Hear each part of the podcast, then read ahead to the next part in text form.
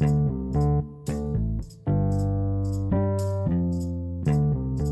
okay, uh, halo para pendengar. Uh, bertemu lagi dengan saya Alek Berseptiandri di Sinar Tentang Data. Uh, kali ini saya kedatangan teman uh, dari dulu di Informatika ITB juga, sekarang sedang mengambil S3 di Oxford University sambil bekerja sebagai Senior Research Scientist di Google DeepMind di London. Betul begitu ya, Bapak Adi Guna Surya? Betul, betul, Pak Ali. Oke, terima kasih sudah mau ini loh berbagi cerita loh hari ini saya senang sekali bisa akhirnya mengundang seorang Adi Guna Surya Kuncoro. Sama-sama, sama-sama. Ya, senang sih berbagi cerita juga. Iya, sebenarnya uh, apa ya? Ini dari awal dari season ini kan sekarang ceritanya udah season 2. Season 2-nya kenapa ya suka-suka aja sih sebenarnya. Tapi anyway, dari lama sudah pengen ngobrol-ngobrol tentang ini tapi kapan pasnya waktunya gitu. Terus kebetulan kita sudah satu time zone jadi kayaknya lebih enak untuk ngobrol-ngobrolnya. Kalau beda time zone kayaknya agak susah. So, anyway, ya yeah, um, boleh perkenalkan diri lebih lengkap lagi mungkin ada yang belum kesebut, mungkin ada yang mau disampaikan um, tentang risetnya, tentang kerjaannya. Uh, sedikit, Adi, silakan. Ya, boleh boleh. Uh, ya, jadi saya dulu uh, seperti yang Ali bilang di Informatika ITB, uh, lulus dari Informatika ITB, terus saya ke Oxford uh, mendalami master di Computer Science. Nah itu dari sebenarnya dari di ITB udah tugas akhirnya udah di bidang NLP dan Machine Learning. Jadi udah mulai tertarik lah ke bidang sana. Terus selesai tugas akhir skripsi di ITB, saya lanjut master computer science di Oxford. Sama uh, skripsinya ngerjain pas master juga dalemin lagi NLP dan machine learning. Uh, setelah itu saya ke Carnegie Mellon uh, di US ngambil research masters uh, lagi di bidang NLP. Jadi cukup lama sebenarnya mendalami bidangnya. Uh, lulus dari Carnegie Mellon, uh, masternya saya lanjut PhD di Oxford sambil uh, kerja research scientist di DeepMind udah tiga tahun lebih dari tiga tahun terakhir ya dan ya bidang risetnya lebih ke machine learning dan NLP spesifiknya lebih ke sequence modeling seperti language modeling. Nah uh, teman-teman mungkin ada yang dengar model-model seperti GPT-3 nah itu contoh salah satu contoh uh, aplikasi dari language model. Nanti mungkin kita bisa diskusi lebih lanjut. Oke okay, cool. Nah um, mungkin yang kita mulainya sedikit kan posisinya di DeepMind sekarang sebagai senior research scientist ya di Google ya, DeepMind. So kesehariannya kira-kira kayak gimana sih sebenarnya di DeepMind itu? Ya. Keseharian di DeepMind itu sangat apa ya maksudnya jadi di DeepMind itu emang tempatnya sangat bebas gitu karena kan researcher kan uh, memang uh, yang ditekankan adalah kerja secara misalnya independen kan creative thinking kan kita sebagai researcher. Nah jadi sebenarnya nggak ada hari yang sangat tipikal tapi uh, apa yang dikerjain tiap hari itu tergantung tergantung harinya sih tapi mixnya adalah satu uh, misal ngerjain proyek misal kita ada, proyek ada ide riset nah kita implementasi modelnya atau kita running eksperimennya atau kita analisis hasilnya gimana kira-kira positif apa enggak. Kalau positif kita mulai mulai ngedraft papernya buat dipublish. Uh, kalau nggak positif berarti kita coba analisis hmm, kira-kira apa yang salah. Nah terus coba oke okay, kayaknya salah karena modelnya kurang ini deh kita coba ubah modelnya gitu. Jadi itu satu ngerjain proyek. Aktivitas lain yang kedua itu bisa um, misal review paper atau buat conferences kan sebagai researcher kita uh, andalannya adalah peer review kan untuk untuk conferences atau jurnal ya. Bisa review paper kerjaannya. Yang ketiga bisa juga kalau lagi cari inspirasi jadi baca-baca paper di bidang kita yang terkait cari-cari inspirasi kira-kira proyek berikutnya apa ya? Atau oh mau kerjain proyek ini nih sekarang state of the art. Atau yang orang udah kerjain di bidang ini tuh apa ya? Nah pengen coba improve di sana. Gitu. Terus bisa juga uh, presentasi. Jadi presentasi hasil kita kalau udah ada hasilnya bisa dipresentasiin ke teman-teman di di DeepMind atau di conferences um, itu sih kebanyakan. Eh, tadi menarik sempat bilang kalau review paper juga bagian dari kerjaan. Ya ngerti sih uh, posisinya sebagai researcher, tapi dalam kasus ini berarti memang pekerjaannya ya kayak dosen aja di kampus, dosen yang buat riset gitu ya, dosen yang buat riset di kampus, tapi sifatnya jadi swasta gitu atau gimana bayangannya? Ya, um, mirip mirip-mirip sih. Jadi emang di DeepMind kan uh, maksudnya emang kerjanya cukup mirip dengan akademisi. Jadi misalnya dosen akademisi kan kerjanya sama kan sebenarnya riset. Tapi yang beda, jadi masa pekerjaan review paper gitu-gitu sama dengan akademisi, mereka juga ngelakuin itu. Dan DeepMind sangat mengencourage kita supaya jadi uh, active members di komunitas machine learning atau NLP gitu. Karena ya tentunya mereka senang kalau researchernya itu well respected kan di bidangnya. Dan untuk jadi well respected kita juga harus aktif di bidang kita, misal review paper, kasih presentasi di conferences, atau kasih talks, misal diundang talk di universitas di mana kita ngasih presentasi tentang riset kita gitu. Jadi Dima sangat encourage supaya kita jadi active members di research community. Nah, bedanya mungkin dibanding akademia di DeepMind itu ada beberapa sih. Satu, di akademia biasanya dosen ada teaching juga kan. Nah, itu lumayan cukup banyak makan waktu. Nah, di DeepMind kita nggak perlu uh, mikirin tentang teaching, jadi kita fokus ke riset. Yang kedua juga di akademis di akademia biasanya dosen-dosen juga harus bikin sejenis grant proposal maksudnya kan untuk riset perlu funding kan jadi kita harus tulis proposal riset misal submit ke pemerintah atau lembaga-lembaga pendanaan riset mm -hmm. lainnya di DeepMind kita nggak perlu yang ketiga juga di DeepMind secara resources jauh lebih banyak sih. Jadi misal GPU mau pakai misal 60 GPU uh, ya itu nggak nggak masalah kalau di DeepMind atau TPU. Sedangkan kalau di ak akademia kan cenderung dari resources lebih terbatas. Lebih sedih hidupnya ya di kampus. Enggak juga sih. Maksudnya ada kalau saya dengar saya kan belum pernah di akademia juga nih, tapi masih yeah, sebagai yeah. dosen belum pernah di akademia, tapi dengar-dengar dari dosen banyak positifnya juga sih di akademia kayak misal um, sering uh, interaksi sama mahasiswa yang cenderung masa lebih muda-muda, lebih idealis, lebih semangat gitu loh. Kalau di Diman kan semua udah kebanyakan udah lulus PhD, PhD mereka kan. Jadi yeah. kalau lihat masa secara kalau jadi dosen misalnya lebih dekat dengan anak muda yang lebih semangat, lebih visioner lah ibaratnya. Okay gitu katanya sih ya okay, saya okay. belum pernah nanti kalau saya udah pernah mungkin saya bisa kasih review juga oke okay, oke okay. nah eh tadi sempat nyinggung sedikit tentang uh, masalah uh, research researchnya. Well mirip lah sama akademianya gitu ya. Posisinya agak mirip sama akademianya. Terus tapi yang yang menarik sebenarnya kalau melihat ini profil Adi spesifiknya ya. Kan posisinya sekarang sebagai senior research scientist di DeepMind gitu. Tapi judulnya kan belum lulus PhD ya. Uh, uh, I'm a bit surprised about that. Maksudnya ya bukan surprise dari ininya ya, tapi maksudnya oh ternyata nggak uh, title-nya nggak segitu. Title as in PhD-nya nggak segitu dilihatnya untuk untuk uh, jadi senior research scientist gitu ya atau atau gimana sih? Dan dan kalau kayak tadi misalnya sempat disebut tentang review juga sebagai bagian dari kerjaan, sebenarnya KPI-nya atau misalnya di performance review itu apa sih yang dilihat kalau di DeepMind? Ya, um, ya untuk yang poin research scientist itu sebenarnya untuk masa normalnya mungkin 90% lebih dari research scientist di DeepMind udah punya PhD sih.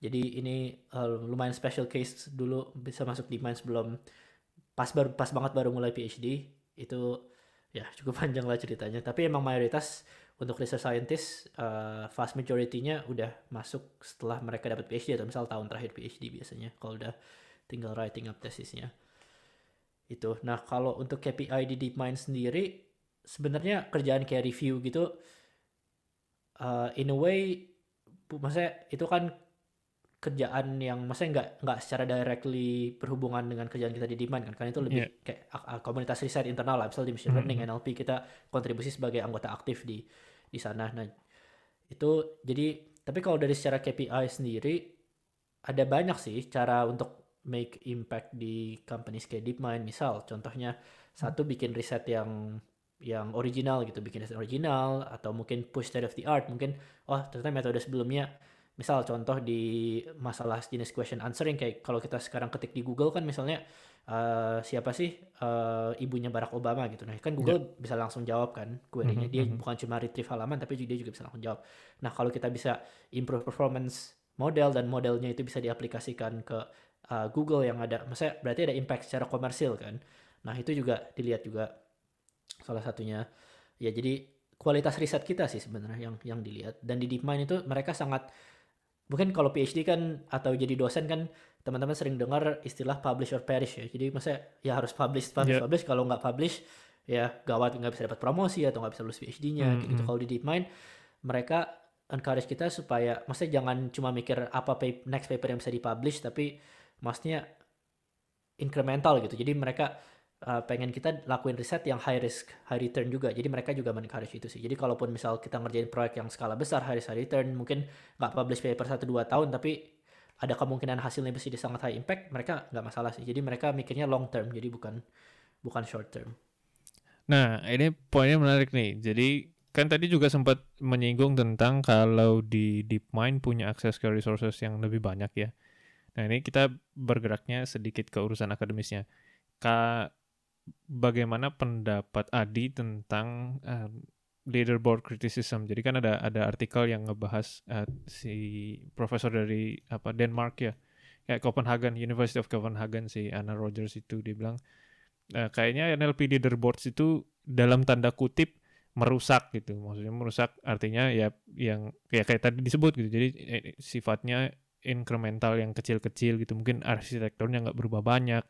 Terus juga yang penting modelnya jauh lebih besar dilatih dengan dataset yang lebih besar gitu ya parameternya bisa berjuta-juta atau bermiliar-miliar gitu yang dikejar ke sana gitu bukan um, mencari solusi yang lebih um, I don't know mungkin different architectures atau um, apalah gitu yang lain gitu yang yang yang berbeda gitu approach-nya. Nah, kalau Adi sendiri melihat ini gimana gitu uh, tentang si leaderboard ini dan dampaknya ke research NLP in general?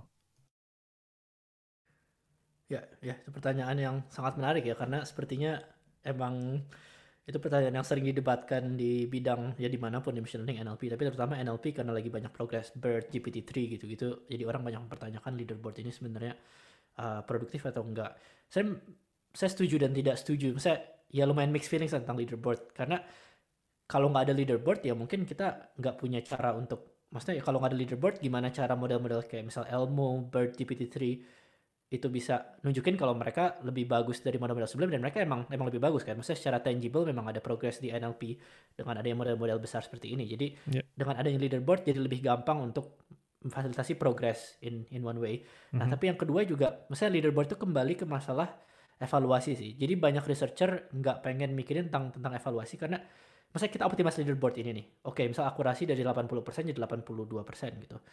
Tapi asumsi di situ adalah dengan progres di leaderboard itu kalau kita bisa bikin progres di sana berarti kita bikin progres di language understanding karena tujuan kita bukan cuma memecahkan sentimen analisis kan tapi tujuan kita adalah yeah. untuk mengerti bahasa manusia language understanding nah hmm. leaderboard adalah cuma salah satu subset kan kita in a way masalahnya adalah overfitting kita nggak ingin overfit ke leaderboard ini saja maksudnya oke okay, kita ah, sentimen naik 2% tapi di tas-tas lain nggak ada ya nggak nggak ada gain sebenarnya kan ya nggak produktif juga kan hmm. untuk untuk itu. Nah jadi asumsi implisit dari leaderboard ini adalah kalau kita make gains leaderboard ini, apakah itu berarti kita udah make gains di language understanding secara general?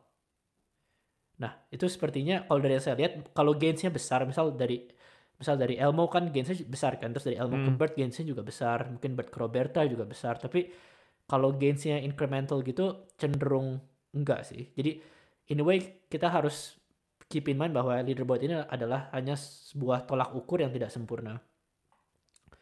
Gitu. Jadi apa ya kita harus mikir evaluasi apa yang kalau kita bisa pecahin kalau misal kita bisa crack benchmark ini berarti kita udah crack language understanding gitu. Nah dan menurut saya itu bukan glue sih kalau leaderboardnya glue menurut saya ya bukan lama kita bisa solve glue tapi hmm. masih belum memecahkan language understanding.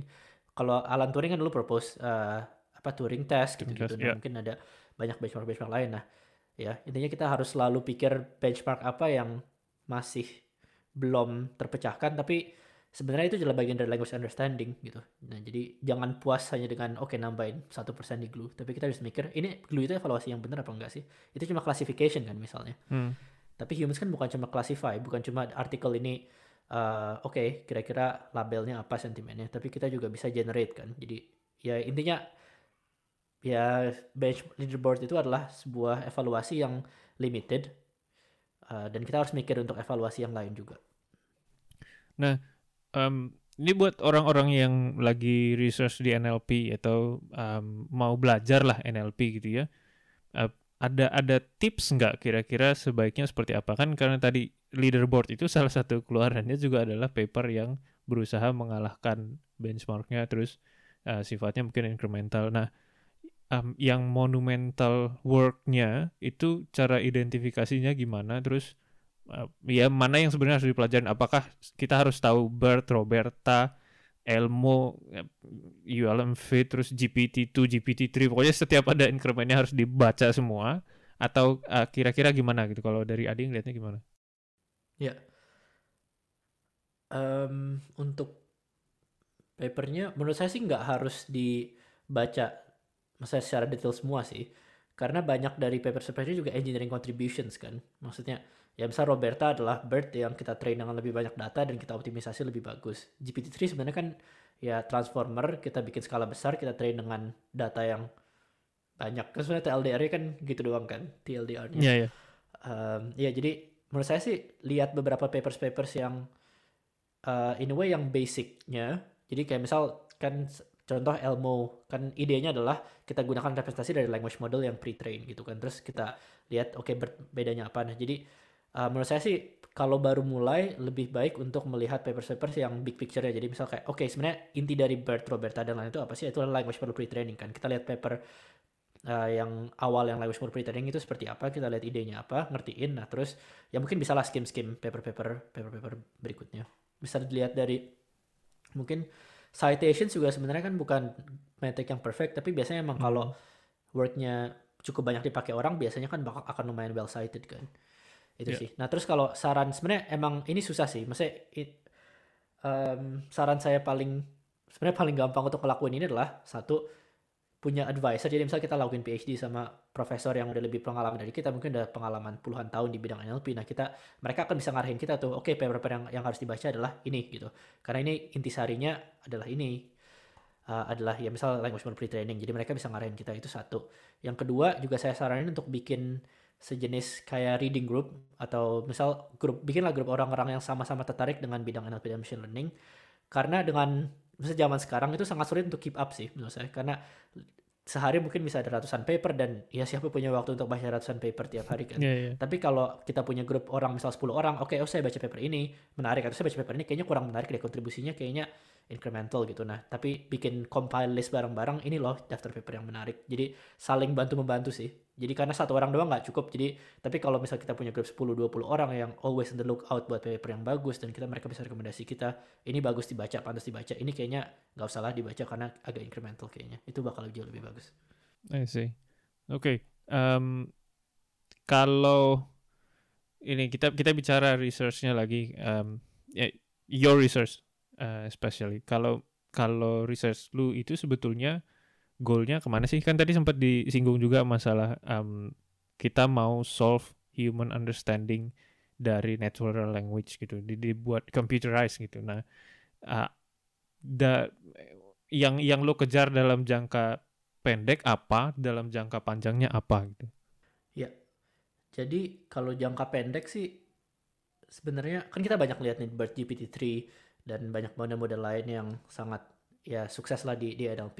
Nah, saya melihat ini dari sisi data efficiency sih.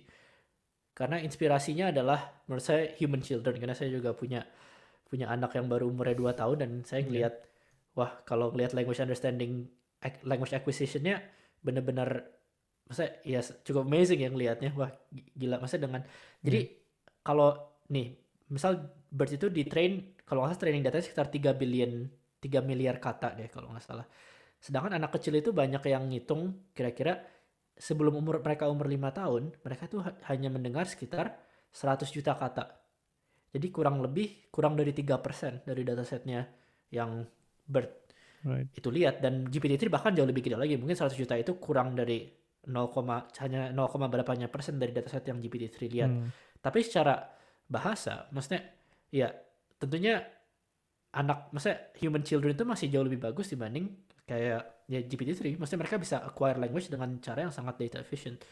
Nah itu Hmm. menurut saya penting sih Eh, gimana cara kita mikirin data efficiency juga. Dan itu berhubungan dengan acce- accessibility juga. Karena oke GPT-3 kan asumsinya oke em, language modeling kan. Kita tinggal kasih eh, tinggal bikin model yang sangat besar terus train dengan teks data yang sangat banyak. Dan itu asumsinya adalah ada teks data yang sangat banyak. Dan untuk bahasa Inggris bener kan? Oke kita bisa ada Wikipedia kita Hmm. ada Reddit ada semua. Mungkin hampir berapa puluh persen internet adalah bahasa Inggris kan? Tapi kalau misal contoh bahasa Jawa bahasa Sunda di Wikipedia jauh lebih kecil. Jadi maksudnya asumsi bahwa oh nggak usah takut tentang jumlah data karena kita pasti ada raw text dalam jumlah banyak. Itu tuh nggak benar. Misalnya untuk bahasa Sunda bahasa Jawa saya tahu teman-teman eh, ada yang udah coba scrape datanya di internet common crawl. Mereka coba common crawl lihat Wikipedia lihat Bible corpus gitu-gitu ya emang nggak banyak. Maksudnya dibanding bahasa Inggris jumlahnya cuma 0,0 sekian persen yang ada. Hmm. nah jadi data efficiency juga penting bukan cuma karena manusia bisa belajar eh, bahasa dengan data efficient tapi juga accessibility karena nggak semua bahasa itu bahasa Inggris yang yang banyak raw text-nya. Jadi eh, itu sih short term eh, data efficiency. Jadi gimana bikin language model yang lebih data efficient? Long term juga um, itu sih tadi. Masa implikasinya mungkin lebih ke multilingual ya karena multilingual atau low resource languages itu masa sangat menarik. Dan saya juga mikirin kenapa sih masa kok bisa ya? Masa uh, kenapa GPT-3 butuh data yang segitu banyak sedangkan manusia anak manusia tuh enggak? Nah kalau menurut saya salah satu jawabannya itu adalah ada dua hal. Yang pertama itu adalah multimodal learning. Jadi manusia kan bukan belajar bahasa hanya dengan teks kan? Ya. kita nggak belajar bahasa cuma dengan dengerin radio misalnya tapi Mm-mm. kita juga melihat gitu. Maksudnya misal ditunjuk nih kita tunjukin anak itu tuh itu namanya komputer gitu. Maksudnya Mm. input kita bukan cuma bahasa kan tapi juga visual gitu Yeah. vision. Terus ya itu ada grounding lah. Jadi maksudnya oke komputer kita tahu komputer itu apa karena ya memang bentuknya komputer kayak gitu kan. Itu satu. Terus yang kedua juga interaction. Jadi GPT-3 sekarang belajarnya dengan cara pasif kan. Jadi kita cuma kasih Wikipedia ya udah dia belajar dari sana. Sedangkan kalau children kan enggak. Maksud saya di sini adalah input bahasa yang didengar oleh anak kecil itu bergantung kepada action yang mereka lakukan misal anak saya kalau lagi naik meja dia akan mendapat input bahasa eh jangan naik meja itu tuh bahaya loh kamu tahu nggak gitu jadi maksudnya action yang dilakukan oleh agentnya itu mengubah language input yang didapat gitu Oke, hmm. menarik sekali. Nah, eh, seberapa banyak eh, penelitian yang mengarah ke multimodal learning sekarang? Terus seberapa sulit sih sebetulnya hal ini dilakukan kalau eh, memang targetnya ke sana gitu ya?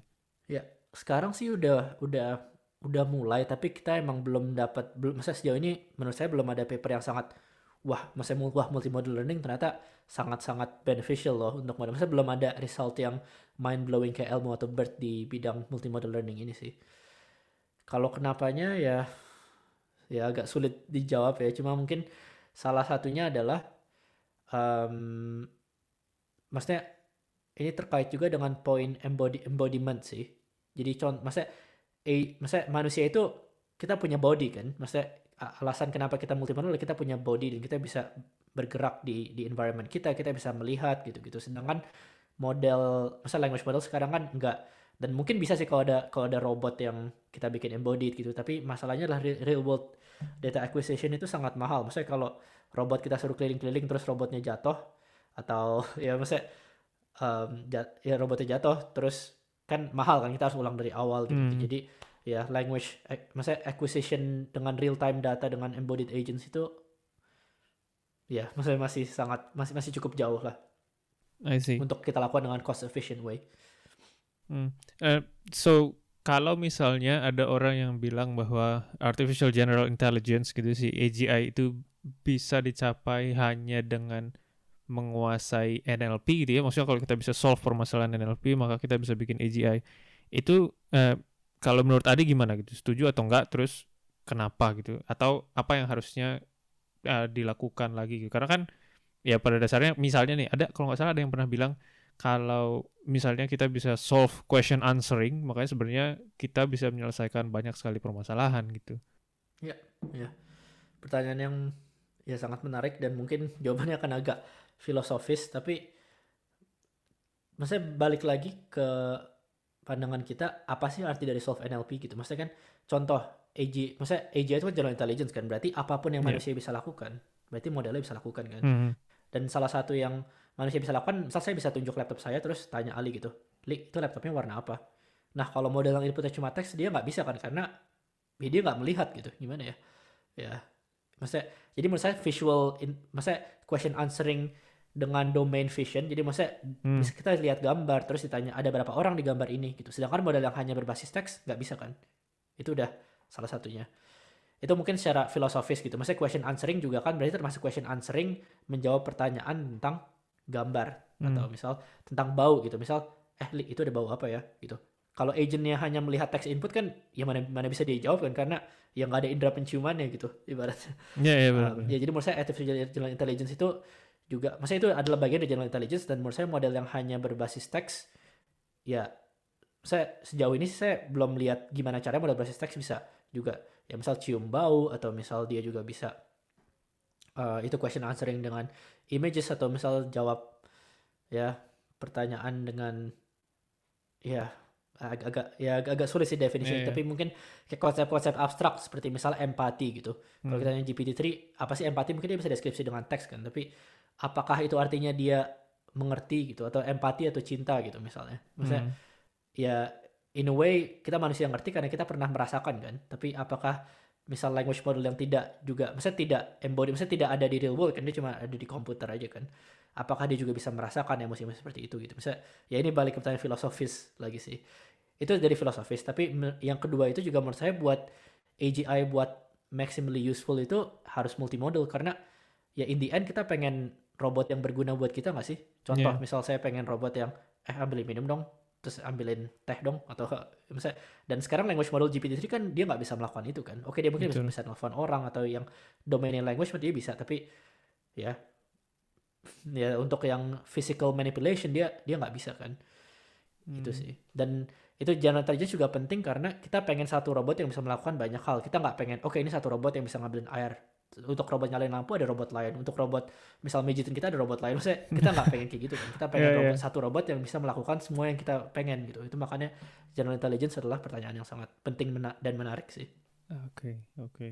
cool, cool. ya pokoknya kan dengan dengan berita-berita terbaru ya mungkin sekarang itu udah berapa bulan eh, tentang GPT-3 terus uh, dia bisa kelihatannya seperti reasoning gitu. Nah, dalam jawabannya jadi nggak cuman gak cuman apa ya merangkum tapi juga bisa memunculkan seolah-olah pikiran orang gitu. Orang-orang jadi banyak takut wah ini kok bisa secanggih ini? gitu. Uh, anyway uh, kalau berhubungan dengan itu ya dengan dengan natural language generation kalau Adi ngelihatnya gimana dengan um, ya dunia ke depannya apa yang bisa dimanfaatkan dari sini dan apakah bisa dimanfaatkan untuk hal-hal yang jelek juga. Mungkin salah satu contohnya gimana kalau misalnya ternyata GPT-3 dipakai buat ngerjain tugas gitu. Mahasiswa mau ngerjain tugas terus ya udahlah kasih GPT-3 aja gitu. Kalau Adi ngelihatnya gimana uh, dilemanya dari si uh, ya model-model seperti ini? Ya, ya itu sangat menarik ya. Masa implikasinya apa dari language model yang secanggih itu? Ya, um, untuk minimisasinya sekarang menurut saya sih kita belum belum tahu ya karena emang ya memang nature of technology memang begitu. Dulu pas dinamit ditemuin juga kan untuk tambang kan untuk ya mining dan sangat bantu untuk mining tapi ternyata dipakai untuk perang gitu. Jadi kadang malicious use case-nya datangnya malah belakangan setelah good use cases-nya gitu. Jadi menurut saya emang ada sangat bisa kesempatan untuk teknologi ini dimanfaatkan untuk hal-hal yang tidak baik. Contoh misal satu hoax generation. Kita udah cukup banyak hoax di dunia ini. Kita iya. nggak yeah. perlu language model yang bisa generate hoax hoax seribu hoax tiap detik kayaknya. Ya kalau bisa jangan dan susah lagi deteksinya kan? Hmm. kan ada tes GPT manusia bisa nggak uh, bedain mana artikel generate GPT-3 mana artikel di generate manusia lain. Dan akurasinya kalau nggak salah mendekati random sih. Jadi ya itu udah udah pertanda yang mungkin kurang baik kalau bisa dipakai untuk hoax generation.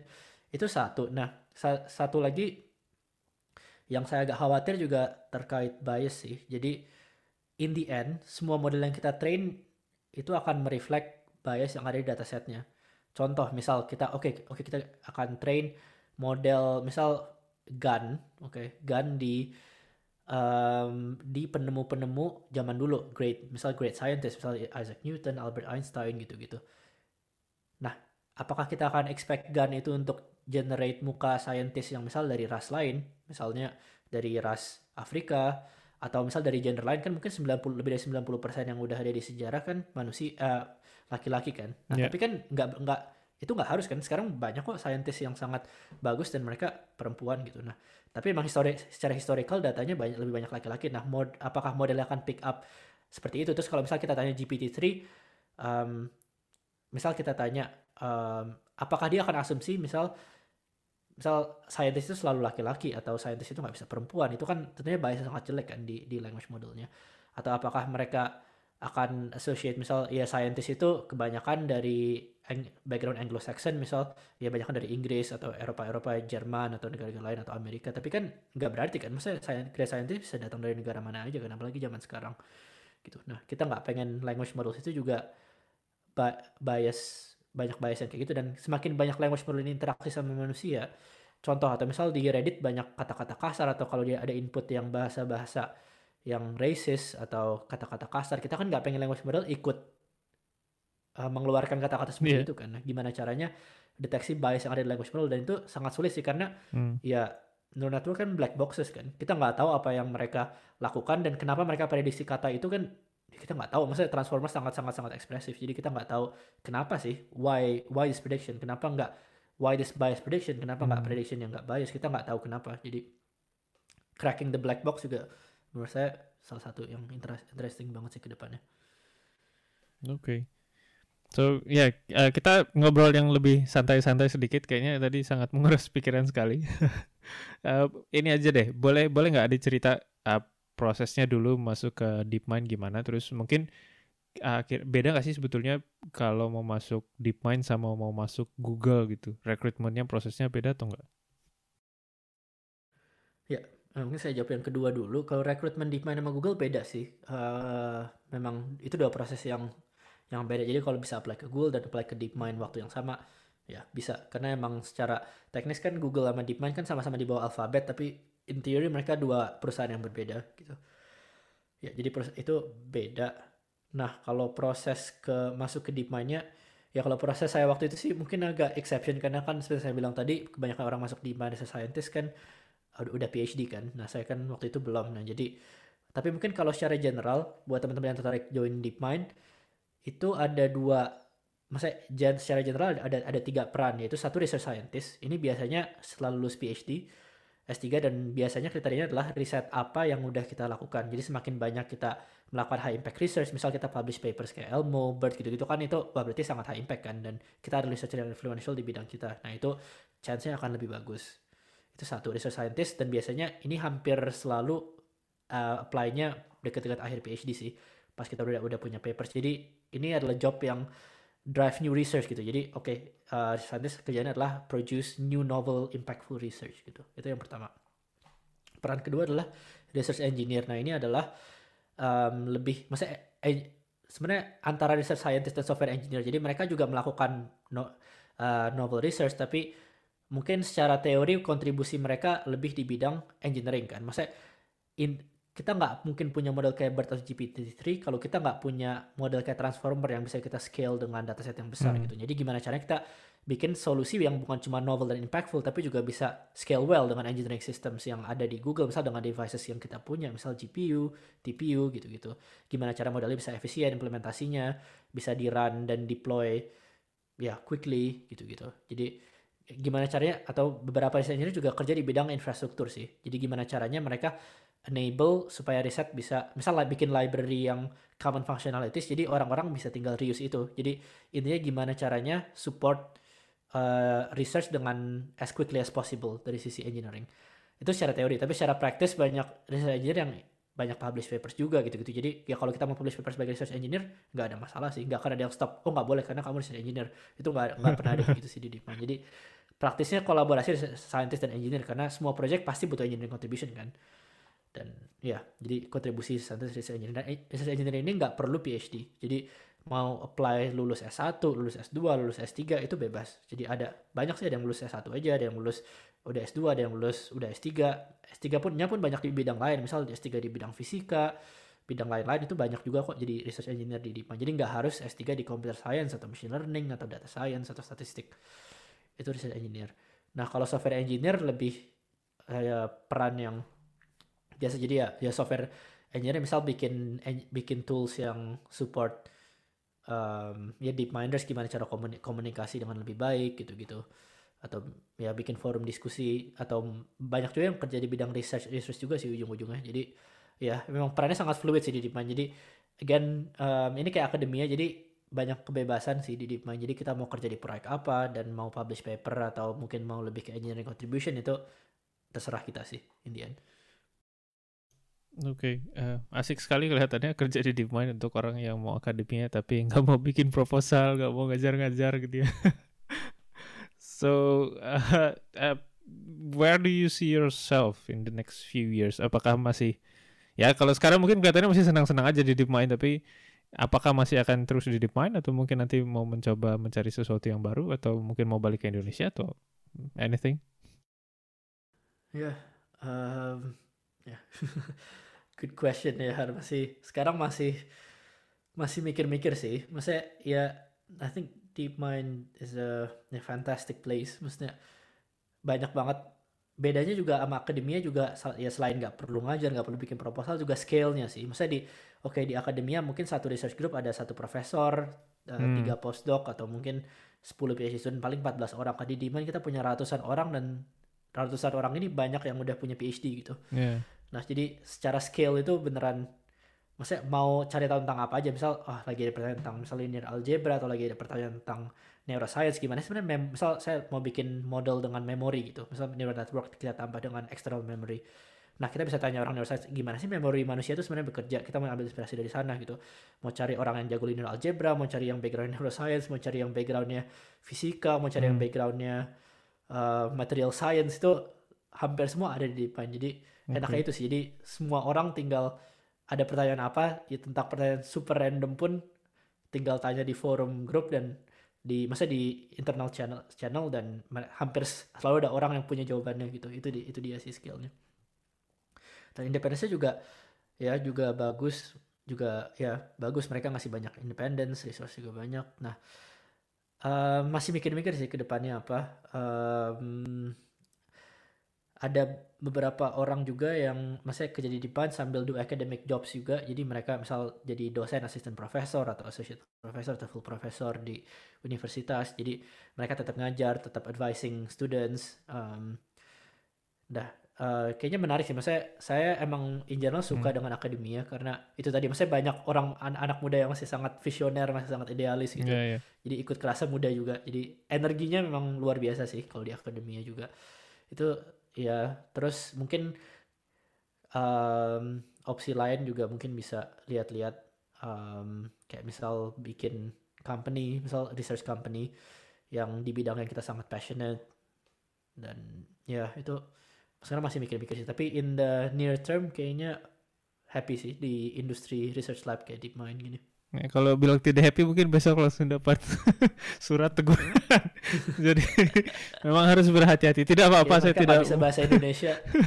Kayak mereka harus bahasa Indonesia jadi kayaknya nggak apa-apa. Oh ya baguslah kalau begitu.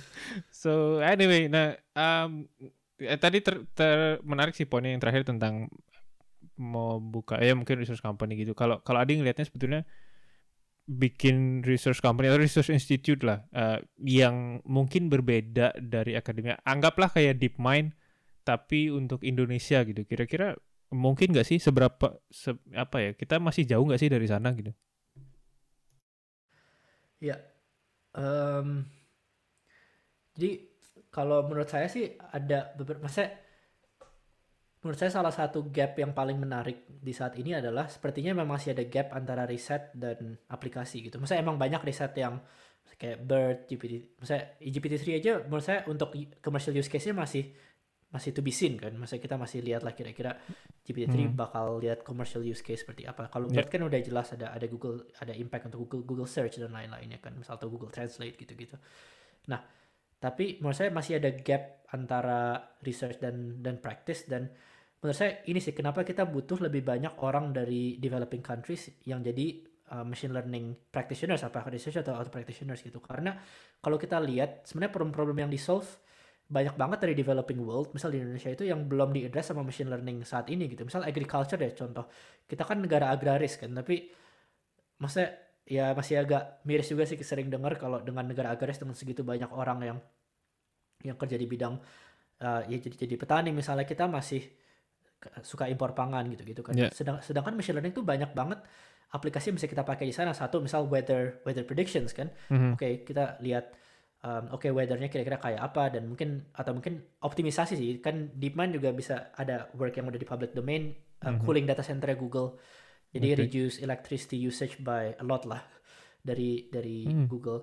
Nah, gimana caranya kita optimasi misal saluran irigasi atau misal uh, bikin robot yang contoh ngasih pupuk seberapa banyak. Masa kita ingin pengen kan resources kan terbatas kan, air, pupuk, Iya. dan ya dan lain-lain. Gimana sih kita optimasi itu dengan resources sedikit mungkin dengan hasil yang sebanyak mungkin atau optimisasi misal hard yield kan reinforcement learning kan ideanya adalah optimisasi kan. Iya. Gimana optimisasi yield dengan resources yang terbatas kayak gitu. Atau mungkin ya banyak juga bidang lain kayak misal ya clean energy gitu-gitu gimana cara machine learning kita bisa pakai untuk combat climate change um, ngurangin itu ya DeepMind bisa ngurangin uh, electricity bill-nya Google dengan ya cukup cukup banyak data center Google. Nah, bisa nggak sih kita pakai yang sama buat ngurangin konsumsi listrik di rumah gitu. Misalnya PLN kalau misal ada 100 juta orang Indonesia yang pakai listrik dari PLN terus kita bisa kurangin bill-nya 20% setiap orang itu kan impact yang sangat banyak kan.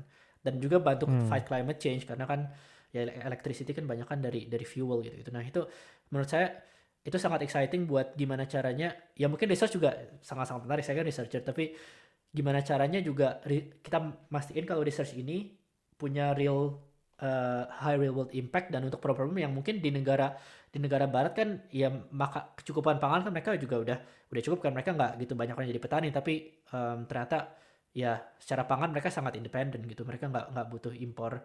Masa di i- masa ya mungkin nggak ya misalnya secara efisiensinya jauh jauh di atas kita gitu nah, nah sedangkan di Indonesia itu kan itu bisa suatu yang sangat life changing gitu jadi ya apakah itu atau mungkin misal fishery juga atau ya even kayak infectious diseases di Indonesia kan gimana cara forecast disease um, early penyebarannya Hmm.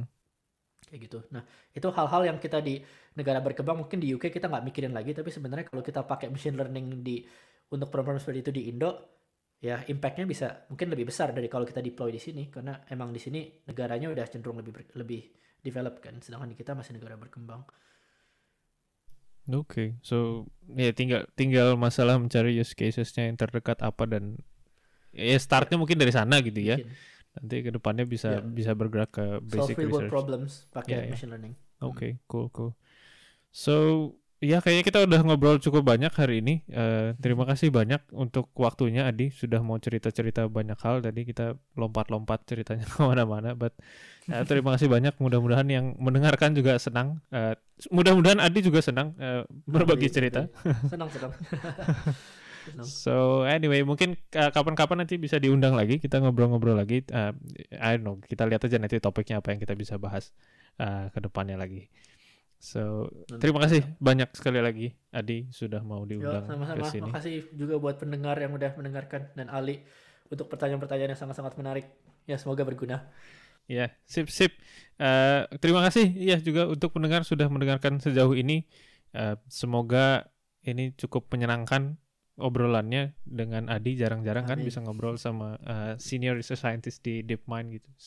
Um, ya kalau ada apa-apa coba aja reach out ke Adi. Carilah entah gimana cerita. Bisa dikontak dari mana di? Ya.